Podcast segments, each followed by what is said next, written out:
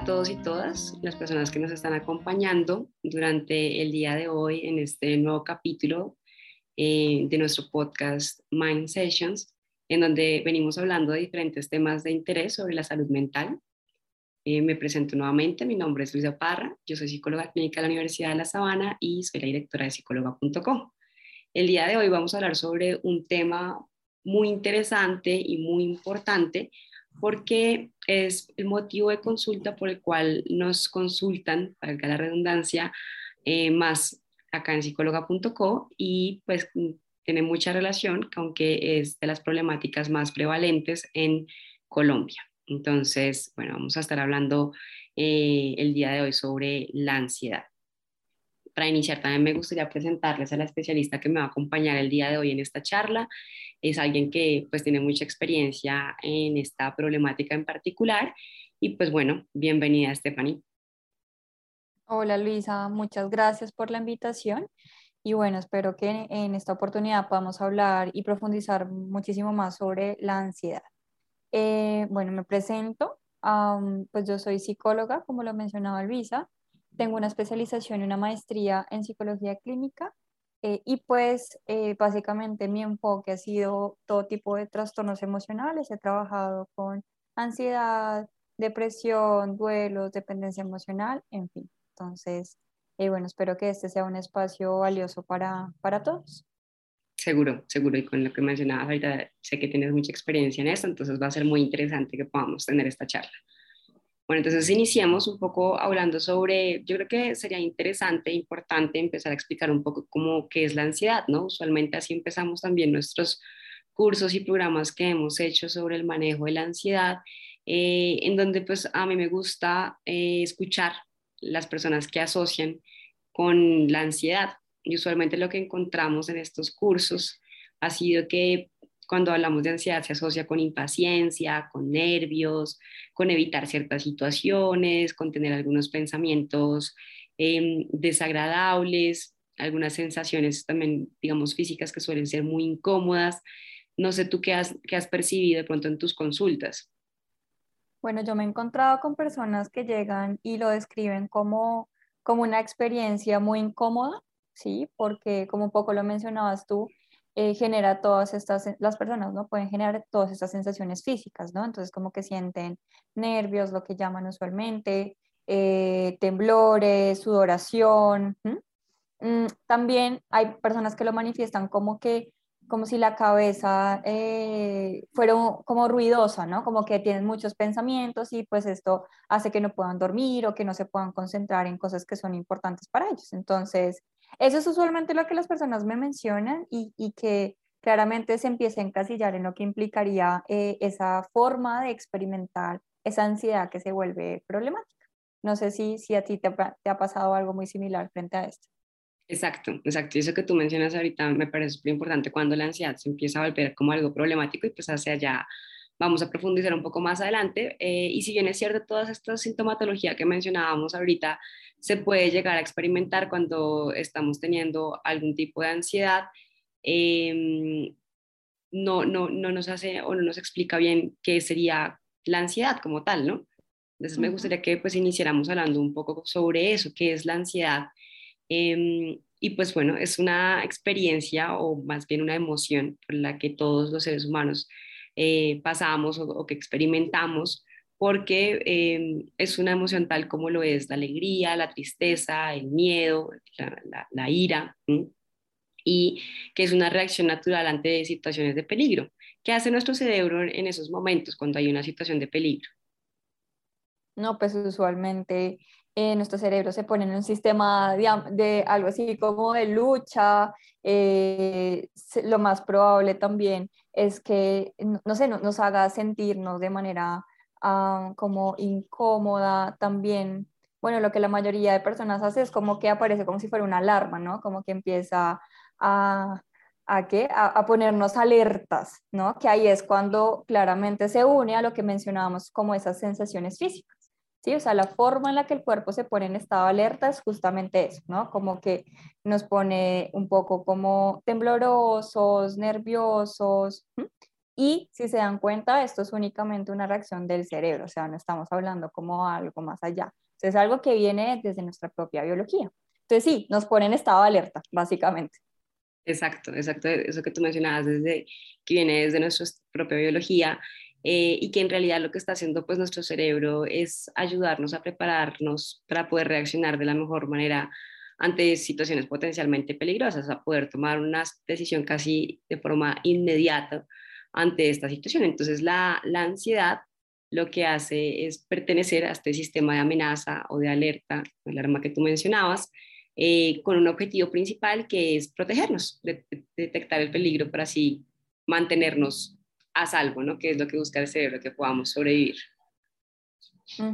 Exacto. Y eso es lo que a veces es difícil como de entender cuando aparece la ansiedad ante diferentes situaciones a nivel social, en fin. Pero bueno, eso lo vamos a ir explicando a lo largo del podcast. Exacto, exacto. Muchas personas me dicen como yo, como que asociamos el experimentar ansiedad como algo negativo, ¿no? Porque nos han dicho que, pues, que está mal sentir ansiedad. Eh, pero si lo vemos como lo estábamos explicando ahorita, como parte de nuestra biología y hace parte también de eh, que podamos sobrevivir también como especie, pues empezamos a entender que la ansiedad en realidad no es algo malo, sino que es, pues, es normal y que es algo que todos experimentamos, ¿no? Eh, cuando buscamos que no esté con nosotros o como que silenciarlo, que no, que no esté presente, lo que sucede es como esto que tú mencionabas ahorita, esta alarma que está presente. Y si nos imaginamos que, por ejemplo, tenemos o que vamos en un barco y que este barco tiene una alarma que se enciende cada vez que eh, va a chocar contra un objeto muy grande o que se va a quedar sin combustible, ¿qué pasaría si apagáramos la alarma de ese barco? pues imagínate, o sea, sería como chocarnos directamente con, con ese objeto o con esa piedra o lo que sea que esté enfrente de nosotros, ¿sí? Digamos que acá eso también me hace un poco pensar eh, que en ocasiones de verdad queremos que la ansiedad se nos quite, ¿no? Eh, que es un poco como apagar esa, esa alarma de ese barco, ¿sí? Pero ¿qué va a ocurrir, no? Y lo más probable es que no nos vamos a dar cuenta que hay peligros que están ahí, eh, pues porque obviamente tenemos apagada esa alarma. Lo más curioso de todo, y no sé si a ti te ha pasado, pero a veces me ocurre a mí que mis consultantes me dicen como, ayúdame a apagar la ansiedad, quítamela, ¿sí? Y realmente es muy difícil, o sea, porque aparte de todo, pues como les mencionábamos, y frente a esta metáfora específicamente, pues necesitamos la alarma para que el barco se dé cuenta de que hay algo delante de él y poder esquivarlo o poder hacer algo frente a eso, ¿sí? Como que de alguna manera nos previene para protegernos. Pero cuando nos enfrentamos a ese tipo de cosas donde dicen quítenmela, claramente por su experiencia tan incómoda, pues ahí es donde uno empieza a tener ese trabajo. Pero no sé si te ha pasado a ti eso, que, que te menciono. Total, total, es algo que yo creo que pasa con muchísima frecuencia y que, o en nuestros lives, uno está hablando sobre ansiedad y uno los primeros comentarios siempre son como, ¿cómo me quito la ansiedad? ¿Cómo es como, cómo cambio este saco que tengo puesto? Ya no lo quiero tener más. Eh, ojalá fuera así de sencillo, pero en realidad es algo que necesitamos y que si no lo tenemos incorporado a nuestro cuerpo, pues en realidad, pues como lo mencionabas ahorita, puede ser potencialmente peligroso o muy, muy peligroso. Si nos ponemos en el escenario contrario, no es esta alarma que nos suena, sino esta alarma que suena todo el tiempo con la intención también de protegernos, ¿qué pasaría con este barco? No, pues imagínate, también se quedaría un poco como todo el tiempo, ¿no? Previniendo y, y pues claramente no, no podría ni siquiera, yo creería que avanzar, porque todo el tiempo está anticipando, que es una palabra clave también en la ansiedad eh, que algo va a ocurrir o que todo está o que todo es potencialmente peligroso. Y eso también es complejo. Exacto, si tenemos esta alarma, claro, nos protege, entre comillas, de este potencial peligro, pero el problema es que este barco nunca va a poder llegar a su destino, ¿no? O sea, como que, puede quedar a la deriva eh, siempre por el hecho de no poder estar evitando potencialmente peligros. Entonces, eh, es aquí cuando la ansiedad se puede también volver problemática, ¿no? Esto que hablábamos al inicio y que en realidad es por lo cual nos consultan mucho y es que a lo mejor esta, esta alarma está muy encendida, está muy, muy prendida. La idea sería mantenerla en ese punto medio donde suene y la, y la sepamos escuchar cuando hay un peligro, pues que sea real y que sea de verdad potencialmente peligroso eh, para nosotros, ¿no? A mí me gustaría mencionar algo ahí que, que me ha sucedido y es, a veces las personas mencionan como que todo el tiempo, digamos que están eh, trabajando y de repente empiezan a sentir esos síntomas físicos y que no entienden de dónde vienen. Por eso terminan, no sé, yendo al médico porque de repente eh, su corazón se acelera y es como, pero si no está pasando nada en su entorno, o sea, como alrededor de ellos, simplemente están haciendo un informe del trabajo. Pero lo más curioso de eso es que nuestra cabeza o nuestra mente de alguna manera esté presente el, el, peligro como lo puede ser, no sé, ver una araña, las personas que le tenemos miedo a las arañas, o simplemente pensar en una araña, seguramente va a generar también toda esa activación, entonces, o, esa activación fisiológica ante el peligro. Entonces puede pasar que hacer el informe de repente pues no es nada peligroso, uno diría, pero ese informe es para el jefe, que de pronto es un poco difícil y que nos va a hacer una retroalimentación eh, dura, entonces eso va a hacer que de alguna manera, aunque en este momento no esté pasando, no esté ocurriendo, nuestro cerebro empieza a decir como eh, estamos en peligro y por eso aparecen todas esas reacciones físicas. Exacto, eso, eso me parece súper importante, ¿no? Como comprender eh, cómo funciona esa ansiedad en nuestro cerebro y por qué responde de esa manera. Entonces, claro, nuestro cerebro identifica un posible peligro que puede ser externo o interno. Cuando hablamos de interno, nos referimos a pensamientos, recuerdos, memorias, imágenes que pueden eh, prender esta señal de algo está saliendo mal, ¿no? Y entonces acá yo creo que también es muy importante que podamos mencionar o tratar de identificar cómo se manifiesta esta ansiedad, ¿no? Que la solemos identificar en tres canales o, tres formas, digamos, eh, de respuesta. Y una es estos pensamientos que suelen iniciar con el ¿qué tal si? Entonces, ¿qué tal si mi novio me, me deja? ¿Qué tal si me quedo sin trabajo? ¿Qué tal si me da COVID? Eh, entonces, como que aparece todo el tiempo este qué tal si con la intención de anticipar esto que tú mencionabas antes.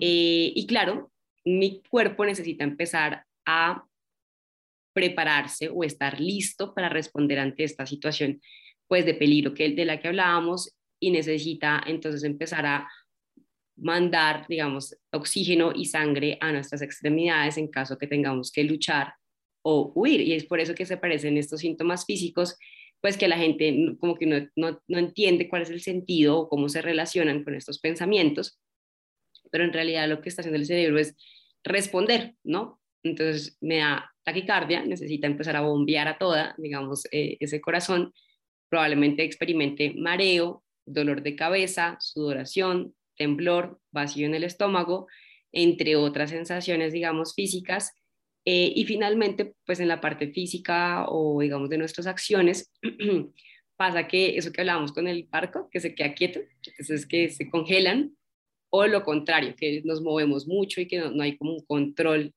eh, pues motor muy, muy, muy claro, ¿no? Entonces es, es normal que esta sea la forma de experimentar ansiedad sin que eso signifique que está haciendo algo problemático. Total, digamos que esto también pues me, hace pensar en un ejemplo que usualmente hago con mis consultantes y es, imagínense ustedes, no sé, que planean el fin de semana ir a, un lugar cerca a sus casas y pues obviamente ustedes, digamos, en este caso van a ir en su carro. ¿Qué pasaría si yo en este momento, a dos días o tres días del fin de semana, llamo al mecánico?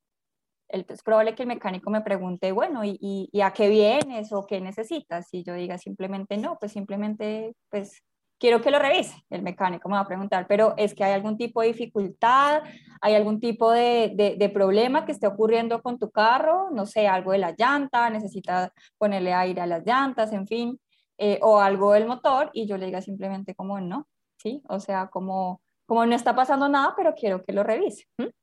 Entonces, a veces hacemos un poco eso, ¿no? Como que no está ocurriendo nada en este momento que de pronto me lleva a mí, de manera preventiva podría hacerlo, sin embargo, a veces nos ponemos en esa función de, no, hay un posible peligro, ¿qué tal que ocurra que me quede varado en exceso? Y eso claramente puede llevar a generarme muchos pensamientos sobre, va a pasar algo muy malo el fin de semana porque me voy de paseo, que esto a su vez genere este tipo de alteraciones en mí y más si el mecánico me dice si no está ocurriendo nada, incluso después de hacer algo preventivo, como que yo insisto mucho, pues lo más probable es que eso genere una angustia en mí o que incluso pueda generar un poco lo que mencionaba Luis, ¿no? Como una inquietud motora, como que empiece a buscar diferentes mecánicos porque este específicamente no me, ayudó, no me ayudó en lo que yo necesito. Entonces, esto de alguna manera también nos muestra eso, o sea, nosotros podemos actuar frente a un problema real, ¿sí? Pero a veces desde la misma ansiedad nos vamos a esas situaciones que son hipotéticas, ¿sí? O futuras. Y esto también genera pues demasiada angustia. ¿A través de qué? De esos pensamientos. Entonces, aquí creo que vamos consolidando un poco más como esto, ¿no? Esto lo que implica la ansiedad y por qué en algún punto empieza a ser como tan, tan problemático y que empieza a generar en nosotros de verdad que a veces dejemos de hacer cosas que son importantes para nosotros justamente por enfocarnos en, no, tengo muchos pensamientos, tengo demasiadas sensaciones físicas o definitivamente no sé qué hacer, como que me quedo paralizada en el camino. Exacto, como de pronto decidir no viajar, no llevar el carro porque, no sé, porque no le encontré nada malo al carro. Exacto, y puede llegar a pasar y, pues perder una oportunidad de descanso con tu familia o con uno mismo. Exacto, eso me parece súper importante que lo podamos como ir comprendiendo y para eso también me gustaría que pudiéramos como, pues como profundizar un poquito más en eso que veníamos hablando desde nuestra biología, de pronto desde nuestra evolución y por qué nuestro cerebro responde de esa manera y no de otra, ¿no? Eh, y lo que sucede un poco, como nosotros lo solemos explicar, es que si ponemos en relación con los peligros que se enfrentaba el hombre eh, de las cavernas, pues probablemente eran situaciones en donde necesitaba luchar o escapar. Por ejemplo, pues un posible depredador, encontrar un refugio en particular, cazar su comida y también pues protegerse de, posibles peligros. Esto hacía que entonces cada vez que, por ejemplo, eh, no sé, estaba por ahí el hombre de las canas caminando y encontraba una huella de un oso, eh, sabía que tenía que anticipar ese peligro y de pronto esconderse, o de pronto coger otro camino, o de pronto buscar un arma para protegerse. ¿Qué pasaría si el hombre no hiciera nada de estas cosas? Probablemente pues no sobreviviría, ¿no? Entonces en esos momentos pues nuestro cerebro cuando detecta este peligro enciende esta alarma de la que hablábamos previamente e inmediatamente va a empezar a, digamos, enviar nuestra sangre y oxígeno a estas extremidades. Otra cosa que sucede mucho es que se tensan los músculos porque necesita nuevamente que actúen de forma rápida, que podamos pelear o pues huir. Eso era antes, ¿no? Pero nuestro contexto ha ido cambiando de una forma, pues digamos, muy rápida eh, y nuestro cerebro pues sigue funcionando de manera muy similar, ¿no? Nuestros peligros actuales pueden ser muy diferentes, como cuáles serían esos peligros que el hombre moderno identifica. Bueno, yo creo que el más importante es el tema de la economía, ¿sí? Como, no sé, preocuparse un montón por no tener dinero para alimentar a su familia, el trabajo en sí mismo, enfrentarse a una situación laboral importante, no sé, una multa, que vayas en tu carro y de repente te, te pare las el, el, personal de tránsito. Eso, de hecho, como lo mencionaba Luisa, puede generar casi que las mismas reacciones físicas eh, y de supervivencia eh, como el hombre de las cavernas que mencionabas. Exacto, y la cosa es que no podemos responder como el hombre de las cavernas, no sé, no le podemos pegar un empujón al que nos está entrevistando, porque claramente esto va a ser muy problemático, ¿no? Entonces también vamos a ver que estas tensiones se acumulan, entonces vamos a ver que hay una espalda con mucha tensión, con muchos nudos o problemas también gastrointestinales, eh, también pues debido a que el cuerpo se prepara, pero finalmente no está respondiendo de la misma manera. Son peligros que son diferentes, que se procesan, digamos, de manera muy similar, pero que a la final no se está respondiendo de la misma manera. Exacto. Y digamos que un poco también desde lo que mencionaba con el ejemplo de la araña, y es, ustedes pueden estar ahí de verdad, o sea, tratando de, digamos, frente al entrevistador, eh, y sentir básicamente las mismas reacciones de miedo, ¿sí? de, incluso de, quedarse bloqueado paralizado, que de pronto enfrentarse, no sé, a una araña o a un león, como de pronto ocurría con el hombre de las cavernas. ¿sí? Es como, como muy similar y muy primitivo también algunas eh, reacciones, pero pues eso hace parte un poco también de nuestra biología. Finalmente no nos podemos distanciar de eso que está ahí. Y pues en realidad lo que está acá, lo que nos muestra un poco esto es que pues nuestro cerebro nuevamente está buscando protegernos, sobrevivir. Que los peligros son diferentes, sí, actualmente también otro peligro que ha aparecido por ahí es el tema de las redes sociales. Eh, y es algo que estamos constantemente conectados, pero a la final lo que está buscando el cerebro al generar estos pensamientos de preocupación y anticipación frente al futuro, pues es eh, protegernos. Y acá también quiero atender un poquito, que yo creo que me gustaría parar como en uno de los mitos que yo suelo escuchar en, en terapia sobre la ansiedad y ha sido como un tema que por ahí he escuchado mucho, como que la ansiedad es exceso de futuro y la depresión exceso de pasado. Eh, y pues en realidad en la ansiedad hay pensamientos de todo, del pasado y del futuro. ¿Por qué? Porque nuestro cerebro necesita recordar cosas del pasado y así anticipar y que no nos volvamos a equivocar. Entonces en la ansiedad también vamos a ver mucho que de pronto salimos de una conversación de pronto, no sé, Estefania y yo estamos acá hablando, no sé qué, y después yo cuelgo y me quedo pensando, ah, dije esta palabra, se va a sentir ofendida, o hice esto mal, me equivoqué. Eso también es producto a veces de estos pensamientos relacionados con la ansiedad. No sé si a ti te pasa la misma consulta, como que la gente cree que solamente es el futuro. Sí, un montón. Y por eso digamos que ayuda mucho como hacer una explicación amplia sobre lo que implica, porque claramente es recordar también, ¿no? Irnos a incluso no solamente sobre el futuro, sino también situaciones que ni siquiera han ocurrido o situaciones que ocurrieron en donde, no sé, yo cometí un error y ahí me quedo un poco enganchado, pensando un montón de cosas. Hay una palabra que eh, solemos usar y es la rumia, ¿no? La rumia es empezar un poco como a, como ocurre con, con, las vacas, exacto, sobrepensar y quedarnos ahí dándole y dándole vueltas, ¿sí? Y miren que ahí no solamente es sobre el futuro, ¿no? Es sobre cualquier tipo de pensamientos que podamos tener. Exacto. Sin ningún tipo de temporalidad, por ejemplo. Y acá creo que es muy importante cuando empezamos a identificar que esto se vuelve problemático, y me gustaba mucho el ejemplo que tú dabas de, del, del, carro y es cuando estos pensamientos empiezan eh, o estas sensaciones, digamos, físicas empiezan a convertirse en un obstáculo en nuestra vida, como en esto que quisiéramos ya sacar adelante o llevar adelante y que a la final no lo hacemos porque la ansiedad está, esta alarma está a toda y, y, no nos deja mover, como en el caso también que hablábamos del barco, ¿no? Como de pronto yo quiero tener este trabajo y en verdad ese trabajo mis sueños, pero me da mucho miedo fallar en la entrevista y me da miedo la sensación de rechazo que prefiero no ir a la entrevista, por ejemplo.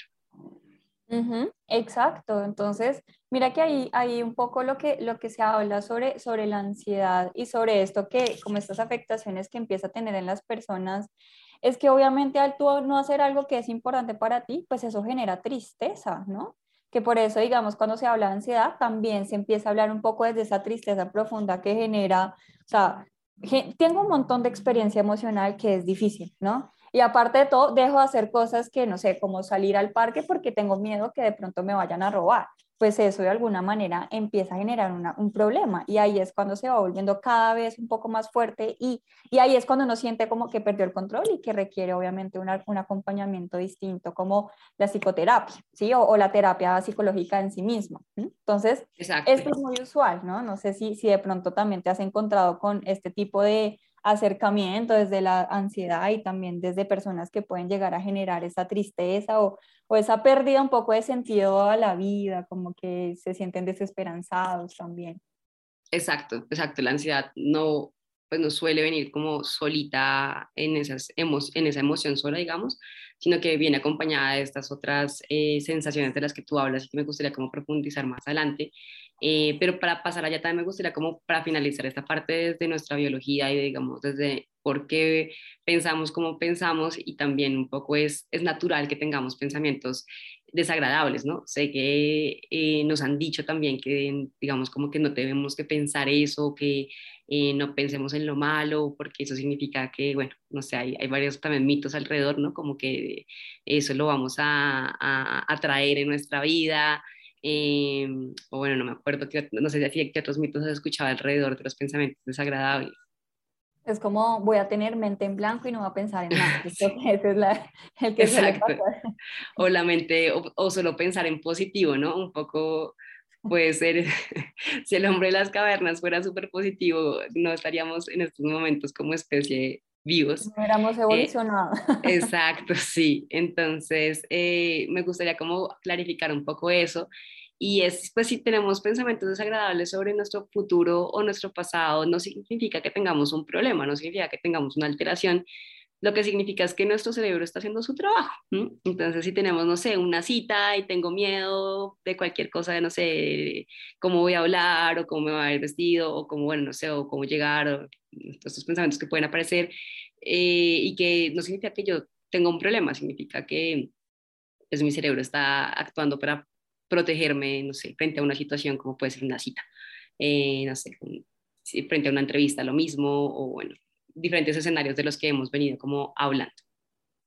Incluso, mira que, digamos, en mi caso, para yo elegir estudiar eh, psicología, por ejemplo, cuando estaba en el colegio, pues tuve que pensar y tuve que anticiparme y pensar, bueno, y cómo va a ser el tema de la universidad y, en qué lugar y, qué universidad, qué pienso, bueno, en fin, hacer como todo un, un, un ¿qué? como un estudio detrás de eso y pues para eso necesitaba esa anticipación y esa planeación hacia el futuro. Exacto, esa anticipación nos ayuda a responder de manera efectiva, ¿no? Como, no sé, cuando tú también hablabas del viaje. Entonces, si yo preparo las cosas que tengo que llevar para el viaje, pues me ayuda a responder de una forma efectiva. El problema es cuando, pues, sobre anticipamos o sobrepensamos, que era, pues, esto de, de pues, lo que hablábamos ahorita, ¿no? Como qué pasa, eh, digamos, si, si esta alarma, pues, no se apaga, ¿no? Que probablemente ahí es cuando estamos, empezamos a hablar sobre esta ansiedad problemática que empieza a convertirse eh, en un obstáculo en la vida de las personas. Entonces me gustaría que pudiéramos como clarificar un poco eh, qué sucede o cómo se ve esa ansiedad cuando ya empieza a ser algo, ya no una emoción natural eh, que todos experimentamos, sino que ya empieza a ser un problema emocional. No, pues mira que ahí lo que usualmente las personas me, me refieren es como Em, que se quedan un poco como congelados ante la vida, ¿no? Como que o empiezan a experimentar eh, un poco desde lo que hemos hablado, como sensaciones físicas demasiado fuertes. Eh, también sobrepensar nos puede llevar, ¿sabes? Como, como a, generar dolor de cabeza, no sé, como, como que de verdad a veces puede ser demasiado, demasiado problemático simplemente enfocarme en, ah, lo tengo que hacer, lo tengo que hacer de tal manera, ¿sí? Como que incluso, no sé si te ha pasado a ti, pero puede llegar a generarnos escenarios que son catastróficos, ¿sí? Como que me, me, me enfoco únicamente en tengo que encontrar soluciones y en esas soluciones pues se vuelven como tantas que de alguna manera me paralizo y digamos en el caso de la universidad veo tantas universidades que al final digo, bueno, no quiero, no, no sé, no sé, no sé qué voy a elegir. La bruma. Exacto. Y ahí es cuando, cuando claramente esa alarma está todo el tiempo ahí prendida y aparte no se apaga. O sea, es como, como que está ahí todo el tiempo generando esa alerta, como cuando hay una alarma contra incendios, ¿sí? Entonces así se queda todo el tiempo hasta que algo ocurre. Exacto, y aquí entonces ya cuando empezamos a tener una ansiedad problemática, vamos a ver diferentes situaciones. Entonces, uno, digamos, en términos de pensamiento, lo que siempre hemos hablado, sobre pensar, eh, y esto empieza a generar algunos síntomas, digamos, emocionales, que ya no solamente es esta preocupación, sino que también aparecen otros síntomas, como puede ser la irritabilidad, estar constantemente además preocupados, eh, puede que aparezca también esta tristeza de la que hablaba Stephanie hace un rato, eh, y empiezan a aparecer, creo que lo que más las personas se quejan en torno a la ansiedad, incómoda que puede llegar a ser en torno a las consecuencias, digamos, físicas, eh, que puede ser esta inapetencia o, o exceso de apetito, eh, o digamos cambios en, en, el apetito y también cambios en, los hábitos como en el sueño, ¿no? Entonces puedo empezar a tener problemas para conciliar mi sueño o que me despierte en la mitad de la noche y no vuelva a conciliar el sueño o que ya que despierto muy, muy temprano y siente que no estoy como pudiendo descansar y esto hace que esté todo el día muy cansado y al estar muy cansado entonces no puedo concentrarme y mi rendimiento académico laboral empieza a deteriorarse y como estoy además irritado, entonces empiezo a tener problemas con mis relaciones interpersonales, con mi pareja, con mi familia, en el trabajo y acá es como empezamos a ver toda esta bola de nieve que no es que toque una cosa y es que me dio miedo durante un ratico o anticipé una situación en particular durante un momento, sino que esto empieza a convertirse en una generalidad en torno a cómo yo estoy afrontando la vida. Yo ahí, digamos que me detengo y les digo a los consultantes, es como si uno estuviera en un círculo vicioso que se va retroalimentando entre ellos mismos, ¿no? Y eso claramente nos distancia o nos aleja de lo que es importante para nosotros. Y en ese punto es cuando la gente dice, uff, en serio, aparecen esas emociones como la desesperanza, que creo que es una que es muy difícil y es como, ¿y ahora qué hago? Como que me, me siento atrapado en mi mente, en mi cuerpo y no sé qué hacer. Exacto, exacto. esto, esto, me parece súper importante lo que tú estás hablando, este círculo en el que entramos eh, con la intención de evitar ansiedad eh, o, de, evitar sentirnos mal. A veces quedamos más atrapados ahí porque ¿qué, suele suceder? Entonces yo empiezo a anticipar, por ejemplo, sé que me pongo roja ante situaciones sociales, entonces cada vez que estoy hablando con alguien o me siento como tímida o avergonzada, me pongo muy roja. Entonces, eh, uno diría, bueno, el problema son las situaciones sociales, pues evita esas situaciones, ¿sí? Eh, y pues no sé qué tan sostenible es evitar siempre situaciones sociales para no sentirme incómoda y el otro tema es que por una parte, bueno, puede que no sea sostenible, pero que yo más, más o menos lo logre, eh, pero puede que ahí me sienta muy triste porque no he podido generar conexiones que realmente son importantes para mí, ¿no? Entonces, y que no solamente sean términos sociales, digamos, mm, eh, de interpersonales, sino que también se ha relacionado, no sé, una entrevista de trabajo, ¿no? Entonces empiezo no solamente a sentirme frustrado porque no puedo desarrollarme a nivel social, sino que tampoco a nivel de pronto laboral, ¿no? Eh, entonces en este afán de no sentir ansiedad, empezamos a, generar un montón de estrategias eh, que empiezan a ser inefectivas. Y mira que ahí aparece algo que, que, siento que son como, como términos importantes y es como esa habitación, ese escape y ese control también de, de las emociones, ¿no? Entonces, digamos, a veces ocurre eh, frente al tema un poco desde esa entrevista que mencionaba, así es, probablemente esta persona o este consultante diga, no, pues no sé, mejor antes de, para evitar ese, esta incomodidad por no haber asistido a esa entrevista, entonces me voy y, estoy con mis amigos o trato un poco de extraerme de esas emociones, ¿sí? Para sentirme mejor y eso lo único que hace es, pues, generar mucho más estrés, mucho más incomodidad, porque finalmente no hice algo que para mí era importante, ¿no? Y eso también nos empieza a, a generar un poco como esta rueda del hámster, ¿no?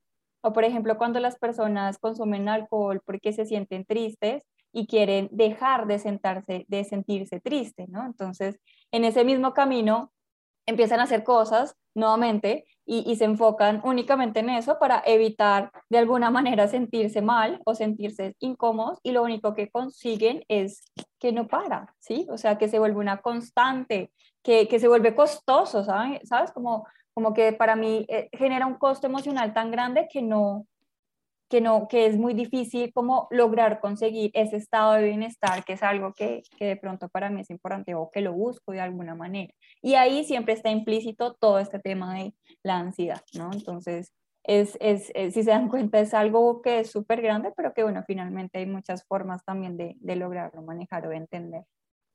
A mí me parece importantísimo eso que tú mencionas frente a lo costoso que puede llegar a ser en la vida de las personas, porque a veces el problema no es el sentir ansiedad, sino todo lo que hacemos alrededor, todas estas estrategias que empiezan a ser inefectivas a la hora de intentar eh, lidiar con esta problemática eh, y que empieza a ser muy agotador, ¿no? entonces que además empiezo casi a volverme eh, un preso de, o, sí, como, como como víctima de esa situación y, y, no me puedo mover solamente pensando en, ya empiezo a anticipar y planear mi vida en torno a no sentir ansiedad. Entonces todo es, voy a ir a este sitio, pero ¿qué tal que me da ansiedad? Antes mejor no hago esto, mejor si hago esto. Entonces ya dejo de mover mi vida en torno de lo que para mí es valioso, importante o significativo, sino que empiezo a moverla en torno a no sentir incomodidad eh, que claro, que a corto plazo, como tú lo decías, ok, voy, me emborracho con mis amigos y a corto plazo pues me pasó la maluquera, eh, pero al siguiente día, ahí está presente, no fuiste la entrevista, eh, eres,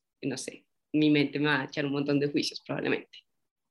Sí, sí, sí, un fracasado, no eres suficiente, en Etcétera, sí, todo lo que nos, nos, nos suele decir nuestra, nuestra mente, ¿sí? Entonces, eh, ¿Qué es lo que sucede acá nuevamente? Entonces, la ansiedad aparece en todos estos síntomas que hemos mencionado, eh, más pues los, los, los, físicos, pero lo que es importante empezar a identificar es qué estoy haciendo yo y que si las estrategias que estoy usando en realidad están contribuyendo al problema o no. No es tan fácil identificarlo, a veces es mucho mejor asistir a un proceso terapéutico porque, claro, esto que nosotros ya logramos identificar con mucha claridad, pues nosotros eh, los consultantes no lo suelen identificar tan fácil porque, eh, pues claro, a corto plazo me suele funcionar, ¿no? Me suele quitar el malestar o, la ansiedad eh, en esos momentos. pero antes de irme a esa parte, me, quisiera devolver un poquito porque también es una de las preguntas que nos suelen hacer em, y es de dónde viene o por qué tengo esta ansiedad de esta manera, digamos, que puede llegar a ser problemática, como esas causas, esas desencadenantes, digamos en realidad digamos que pueden haber como muchas causas, ¿sí? O como esa forma en la que nosotros aprendemos a, comportarnos de una manera ansiosa. Entonces, un poco ha sido desde lo que hemos hablado, ¿no? Como desde esa misma anticipación, pero a veces lo hemos visto en otros. Em, no sé, usualmente, alguna vez con una consultante me, me ocurrió que eh, un poco que ella tenía como pensamientos de no soy suficiente en situaciones difíciles y empezamos a indagar y nos dimos cuenta que la mamá reaccionaba de la misma manera ante situaciones, digamos, como no, no soy suficiente, no va a lograr el dinero para el, el alquiler de la casa. Y, y, y, eso lo hacía cuando ella era muy pequeña. Entonces, a eso también es una forma, ¿no? También desde lo que yo observo, eh, desde mi propia experiencia, ¿sí? Como que hay situaciones, por ejemplo, situaciones sociales en donde en algún momento se burlaron de mí ante eh, algo, un error que cometí cuando estaba hablando con alguien eh, o exponiendo algún tema y eso también puede generar que ante otra situación me empiece a anticipar y genere un poco todo lo que hemos hablado, ¿no? Mm, la experiencia, también hay un tema sobre las familias. Entonces a veces cuando suele pasar, ¿no? Como que hay familias que son muy exigentes o que son sobreprotectores o que tienen unos niveles, unos estándares muy altos en uno, pues eso también genera que yo me sienta un poco acorralada y presionada y también que todo el tiempo necesito estar anticipada, anticipando para yo poder digamos que cumplir eh, eh, con esas exigencias que de pronto me está solicitando la familia, ¿no? Entonces, esas cosas, digamos que desde lo que yo he visto, no sé si tú de pronto también has, has revisado otras formas de adquirirlo. Sí, sí, sí, claro, y creo que acá eso es bien importante porque no hay una única manera, creo que esto sí es, es pasan, yo creo que siempre es, en psicología hay una palabra que sé que no les gusta mucho a las personas que nosotros respondemos y es depende, porque hay muchos factores que van a contribuir a que se presente determinada problemática y en particular cuando hablamos de la ansiedad van a haber factores de tipo biológico que no son siempre determinantes, pero hay veces que sí contribuyen de una forma pues, importante. Van a haber factores ah, personales, que son los que tú mencionabas, ¿no? como, como yo afronto las problemáticas, qué estrategias tengo yo para eh, afrontar ciertas situaciones, qué tan seguro yo me siento en, esas, en esos aspectos. Em, pero también van a haber situaciones, también van a haber otros factores sociales, ¿no? Eso que tú también mencionabas, que, que a veces yo aprendo como, o situaciones en donde pues también el contexto no, no ayudó ni aportó mucho y creo que esto es como una mezcla, ¿no? Que va contribuyendo a que sea como un cóctel y que da como resultado eh, una problemática de ansiedad eh, en particular, ¿sí? Entonces, pues cuando hablamos de, de problemáticas en psicología suelen tener un origen multicausal eh, y muy particularmente pues en la, en la, en la ansiedad se da de esa manera. Exacto, exacto, sí. Sí, porque a veces como sentimos la ansiedad y no vemos como un poco desde qué también lo puede estar llevando a, o por qué me reacciona de esta manera y empezar un poco a entender, porque finalmente no podemos ir a decirle al familiar como no sea exigente, algo así, ¿no? Pues porque si lo fue cuando era niño, sino como que nos ayuda a entender eh, un poco desde dónde viene, incluso también de manera biológica, desde nuestras herencias, desde nuestra genética, ¿sí? Pero pues hay muchas formas también que nos ayudan a, a y a entender un poco más sobre lo que implica la ansiedad. Y me parece eso que tú mencionas como que es súper relevante en términos, no, no me puedo ir donde mi mamá a decirle por tu culpa, porque ya pues era la forma que ellos pensaban que a lo mejor protegerme, bueno, esto que hablábamos ahorita de, de, de las formas que tú mencionabas y también es como, bueno, también es importante a veces entender esta problemática eh, o como estas causas, pero creo que a veces nos queremos quedar ahí, ¿no? Como si yo enmiendo esa causa, eh, se va a quitar y en realidad a veces eso no es lo que mantiene el problema, ¿no? No, no es lo que hace que mi ansiedad esté en este momento presente, ¿no? Y yo creo que es ahí eh, cuando nosotros nos solemos ubicar, eh, cuando hacemos esta evaluación de la problemática, sí, claro, nos interesa saber de dónde viene, pero lo que en particular nos interesa identificar y conocer es por qué se sigue presentando a pesar de lo incómodo que puede llegar a ser en la vida de la persona. Exacto, exacto. Sí, por eso justamente lo menciono, porque solemos quedarnos en eso. y de ahí nos quedamos un poco atrapados también y generamos todos esos pensamientos alrededor de eso. Exacto. Entonces, es en donde, si, si nos vamos a quedar enfocados en las causas, es otra vez lo que quedamos atrapados en este sobrepensamiento de lo que pasó atrás y por esto tal, y nos quedamos nuevamente en estas explicaciones y poco pues nos ayuda en el momento presente, ¿no? Entonces creo que eso es, eso es bien importante. Em, ya hablando un poco, pues creo que ya tocamos el tema de las consecuencias, o sea, que traen la vida de las personas, no usualmente las consecuencias, digamos así, de manera general lo voy a tocar y es que pues suele traer problemas eh, a nivel personal, en términos de mis hobbies, aspiraciones, proyectos, trae también a su vez problemas eh, laborales y académicos, en torno a que puede que haya una bajo, digamos, desempeño o una alteración en ese desempeño, eh, o una sobreexigencia, que es lo que tú mencionabas también. Em, y por otra parte también pueden empezar a aparecer problemas, digamos, a nivel social, eh, de pareja, familiar y pues de salud, porque acá, como lo mencionábamos en particular, la ansiedad tiene una relación muy grande con los síntomas físicos, como lo hablábamos previamente con esta taquicardia, problemas estomacales, gastrointestinales y problemas de, de sueño que, pues, que va a traer probablemente situaciones de salud.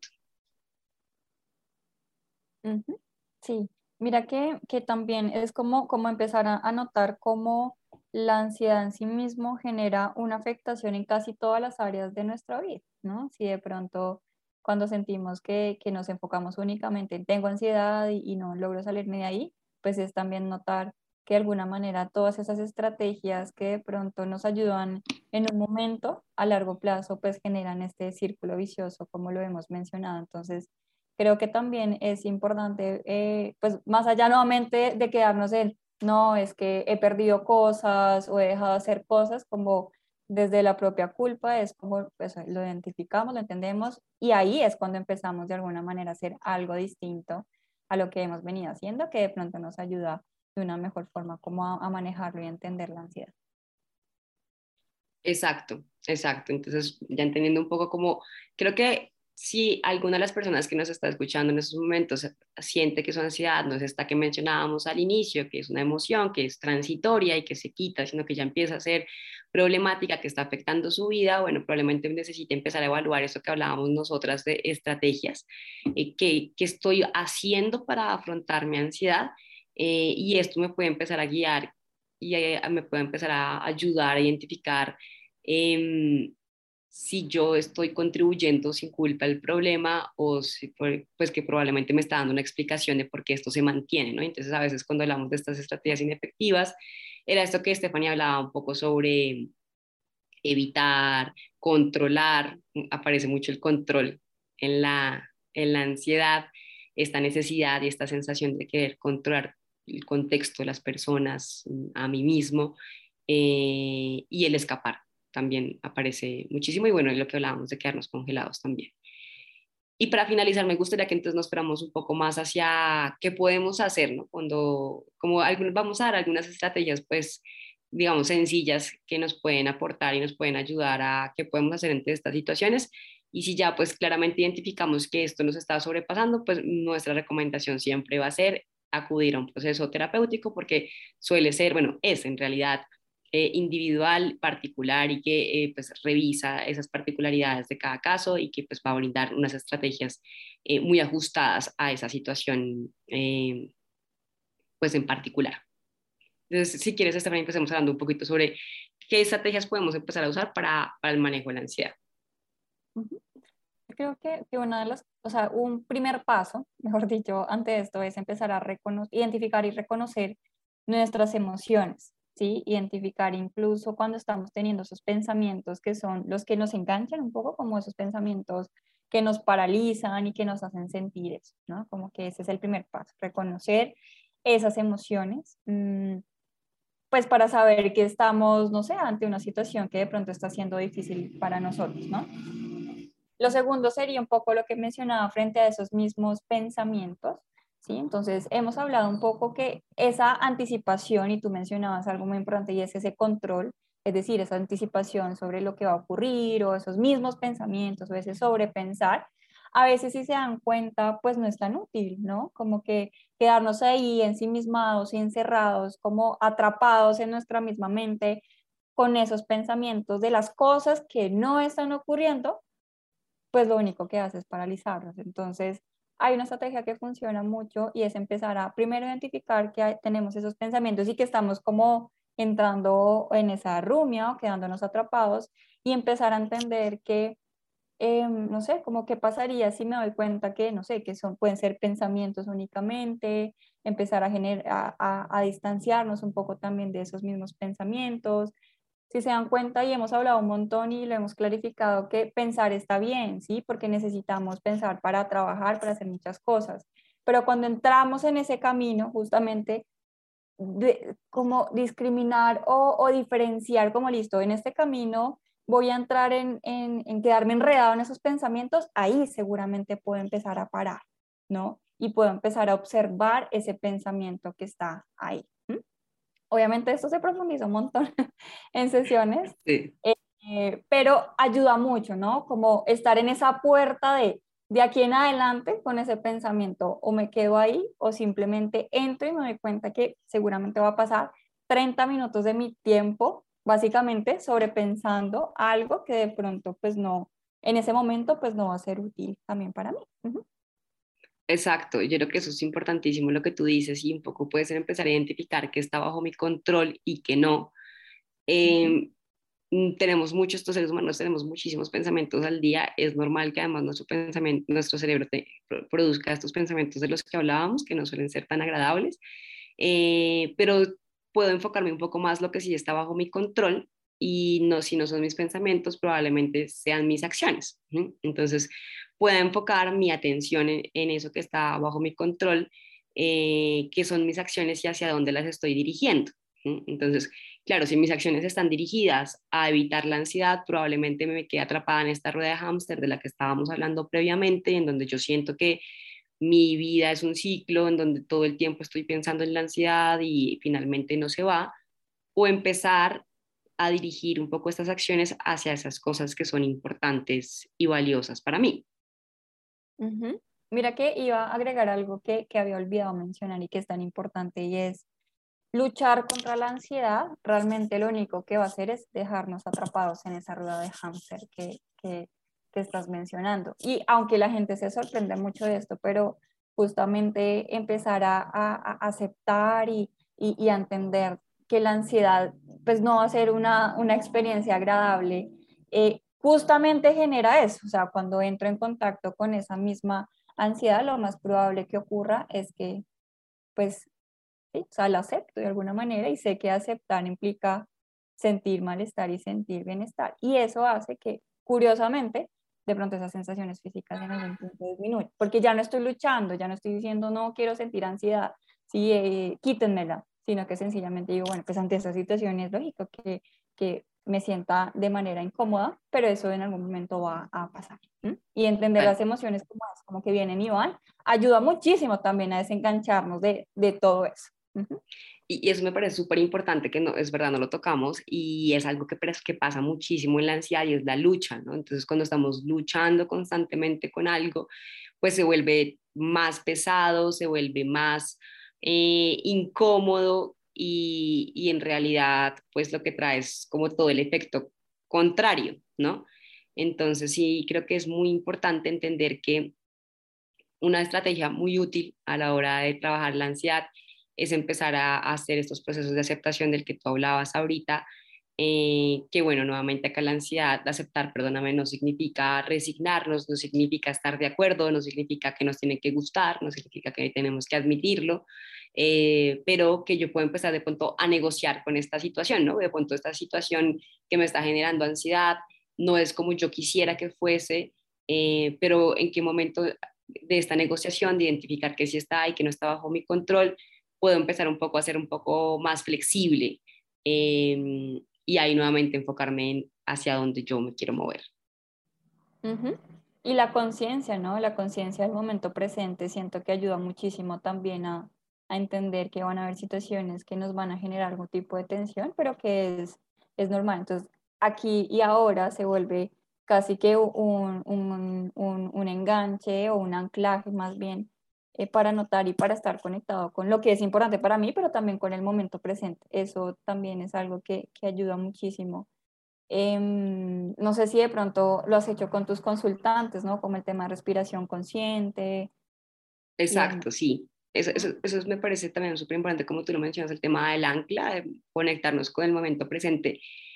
Y aquí quiero hacer como un disclaimer en términos de lo que me conecta con la, con la, situación presente y que me permite dirigir mis acciones o, o, lo que yo necesite, más no que me quite la ansiedad, porque a veces estas estrategias del momento presente he notado que se han convertido como en una forma de, de evitar, ¿no? Como no me importa el futuro, solo me importa el presente y ya está. Eh, pero es lo que a lo mejor estoy tratando de evitar estas, estas expectativas que sé que a lo mejor me pueden generar algunas frustraciones. Entonces creo que es un punto medio, ¿no? Como, ok, conéctate con el momento presente que te permite ser esa ancla, eh, sin que esto signifique que nos, no, no, nos permita conectar con esas cosas que nos gustaría desarrollar a largo plazo. Sí, porque mira que eso me hace pensar también que con algunos consultantes pasa eso, ¿no? Ah, entonces como ya no siento toda esa ansiedad porque me, me concentré en el, en el, presente, entonces ya, eso sirve para quitar la ansiedad y es como, no. Exacto. Es para conectarnos con el momento presente y, y conectar. Sí. Conectar implica eso, ¿no? Como estar aquí y ahora. Y creo que otra cosa importante de la que hemos también hablado un montón es dirigirnos hacia eso que es valioso e importante. Y cuando hablábamos de esas acciones también, entonces creo que una estrategia muy importante va a ser identificar qué es importante para mí y qué es valioso para mí. Porque lo que es importante para mí puede que no sea lo mismo para ti, Stephanie, ¿no? Entonces creo que eso va a ayudar a que yo aprenda a identificar qué sí quiero y qué no quiero hacer. Y hacia dónde dirigir estas acciones. Por ejemplo, si yo lo pongo en, un caso más concreto, eh, si para mí es importante tener una buena relación con mi familia, pero a veces tenemos discusiones y eso me genera preocupación y a lo mejor ansiedad. Yo puedo conectar con eso que es importante, ya lo tengo claro, lo tengo identificado y probablemente entonces las acciones que tenga que dirigirse a estar en contacto con ellos, eh, tratar de fomentar momentos de comunicación, eh, generar espacios de esparcimiento en donde no todo el tiempo estemos en situaciones de tensión, sino por el contrario, eh, situaciones donde nos podamos divertir y relajar. Entonces puedo estar más enfocada en esas acciones que en lo que no quiero que pase. Exacto, exacto. Y sí, realmente dirigir la atención hacia aquello que es importante para mí y enfocar esas, eh, como toda esa, esa Em, no sé, como todas esas acciones hacia ese lugar al que quiero llegar y que para mí es importante, yo creo que se vuelve como, como una base también, ¿no? De lo que implica incluso todas esas, esas, esas terapias que van enfocadas hacia ese manejo de la ansiedad. Es bien importante. Exacto.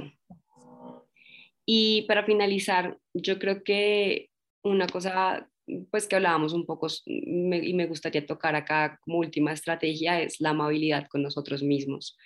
Eh, usualmente en la ansiedad, en este diálogo interno que tenemos, en este exceso de pensamiento, en este sobrepensar, aparecen muchos pensamientos de lo estás haciendo mal, eh, no puedes. Eh, entonces creo que acá un poco es ser amables con nosotros, tenernos paciencia y, bueno, pues también si vemos nuevamente en dentro de esa amabilidad es reconocer que hay cosas que, que no están siendo fáciles para algunas personas Y acá pues mi recomendación nuevamente va a ser si alguien siente que esto está trayendo muchos problemas en su vida, eh, consultar con un especialista en el tema eh, para que no siga avanzando la situación. No sé si tú quieres como agregar algo más.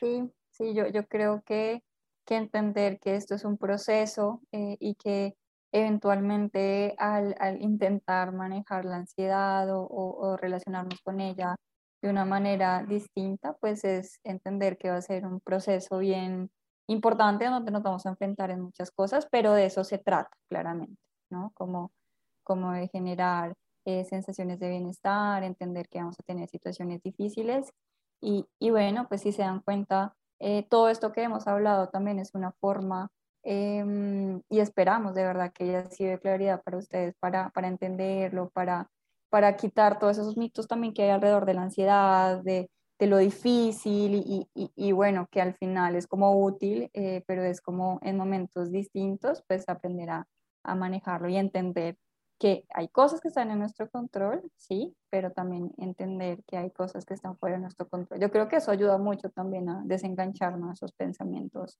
de cualquier tipo. Exacto, exacto. Y también eso que tú mencionabas en términos de, de, este proceso y de comprender que a la final eh, puede que esta ansiedad deje de ser problemática y que ya empecemos a relacionarnos de una manera, digamos, adecuada con ella, no va a desaparecer como emoción y que hay momentos donde vamos a seguir experimentándola a lo largo de nuestra vida porque es natural eh, que aparezca eh, y que pues, nuevamente a la final la ansiedad, como lo mencionábamos al inicio, pues está intentando ser nuestra aliada y no, y no un enemigo. Listo. Muchas gracias entonces a todas las personas que nos estuvieron escuchando durante este capítulo. Muchas gracias, Stephanie, por, por participar el día de hoy. Creo que pudimos dar muchos, pues como un acercamiento muy amplio sobre, sobre esta problemática. Y bueno, eh, queremos pues agradecerles a todos por estar tan pendientes de, de, de estos capítulos, de estos podcasts invitarlos a que nos sigan en nuestros canales de Instagram y Facebook. Si quieren algún tema en particular, también nos pueden poner en comentarios o mensajes y nos vemos en, en, en otro capítulo. Muchas gracias. Listo, muchas gracias.